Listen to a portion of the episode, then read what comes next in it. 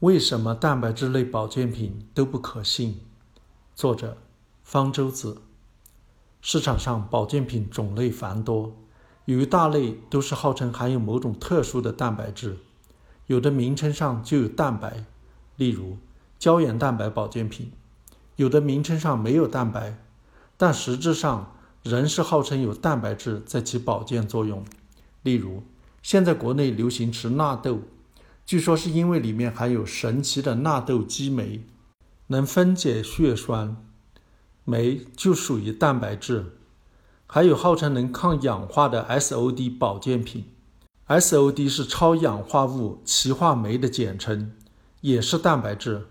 从台湾来的植物酵素保健品也很流行，酵素是台湾对酶的叫法，也是蛋白质。牛初乳被当成能够增强人的免疫力的保健品，因为里面含有抗体，而抗体也是一种蛋白质。但是，就像我以前已反复说过的，食物保健品中的蛋白质，不管其原来的功能多么神奇，都无法被人体利用，因为蛋白质作为一种大分子，不能被人体直接吸收利用。而是消化成了氨基酸才能被人体吸收利用。保健品中的蛋白质只有营养价值，没有保健价值，吃它只是相当于高价吃营养素，其营养价值还不如鸡蛋、牛奶。有人会问，那么为什么蛋白质能当药物使用？比如糖尿病人用的胰岛素，不就是一种蛋白质吗？这么问的人忘了。胰岛素是要注射才会起作用的，如果口服的话，那就无效了。糖尿病人每天要注射胰岛素很不方便，也容易因此发生感染。因此，自从1922年胰岛素被发现以来，就一直有人试图研发出口服胰岛素片，很多制药厂、生物技术公司为此投入了大量的资金，但是。要让口服胰岛素发挥作用，至少要解决两个问题。第一个问题是怎么防止胰岛素被胃酸和胃肠里的蛋白酶降解掉？这有几种办法可以采用，例如改变胰岛素中氨基酸的基团，给胰岛素加上糖基，把胰岛素用微球保护起来，在胰岛素片中添加抑制蛋白酶活性的药物等等。即便胰岛素能够躲过消化，完整的在肠道中保留下来，那么还面临着另一个问题：怎么让它能被小肠上皮细胞吸收进去？在正常情况下，肠上皮细胞只能吸收蛋白质消化后产生的氨基酸、二肽和三肽，无法直接吸收完整的蛋白质。但也有一些办法可用，例如在胰岛素片中。添加某种能够改变细胞膜的通透性的药物，或者给胰岛素加上某种能够利用细胞膜上的通道的载体。许多年来，有许多动物实验证明可以用某种方法让口服胰岛素被肠道吸收进入体内发挥作用。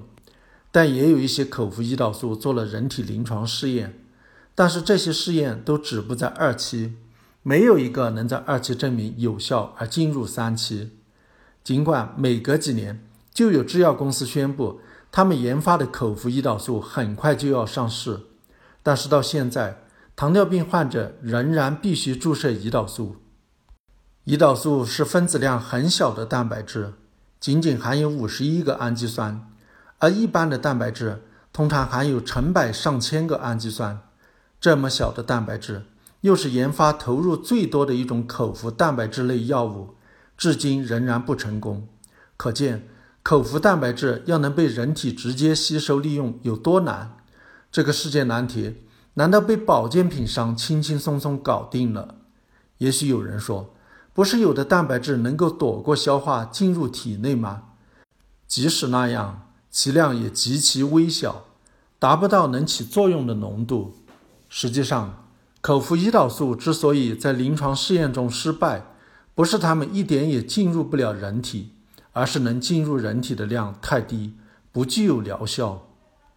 你也许会说，那么就像注射胰岛素一样，不口服蛋白质类保健品了，改注射的总该有效吧？仍然无效。注射胰岛素之所以有效，是因为人体本身就在生产一模一样的胰岛素，而且是在血液中流通的。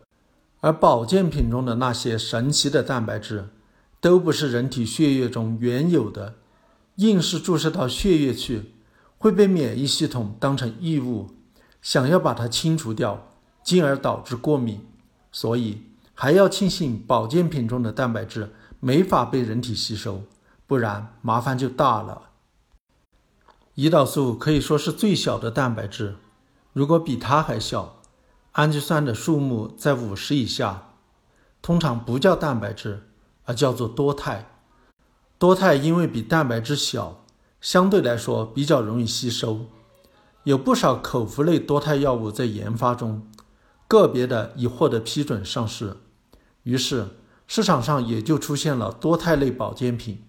号称由于分子量小，所以能被人体直接吸收利用，但是没有经过特殊设计的多肽，同样会在消化道内被消化成氨基酸，即使有一小部分躲过了消化进入体内，也不能发挥作用。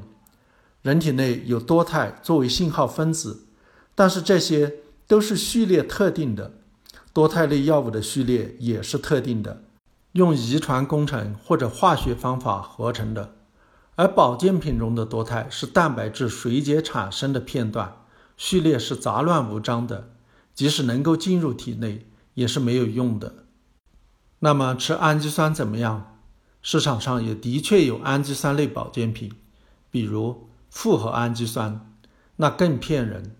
只要食物中有蛋白质，吃了就是在补充氨基酸，因为蛋白质都会被消化成氨基酸，吃一片复合氨基酸的效果。还不如去吃一片肉。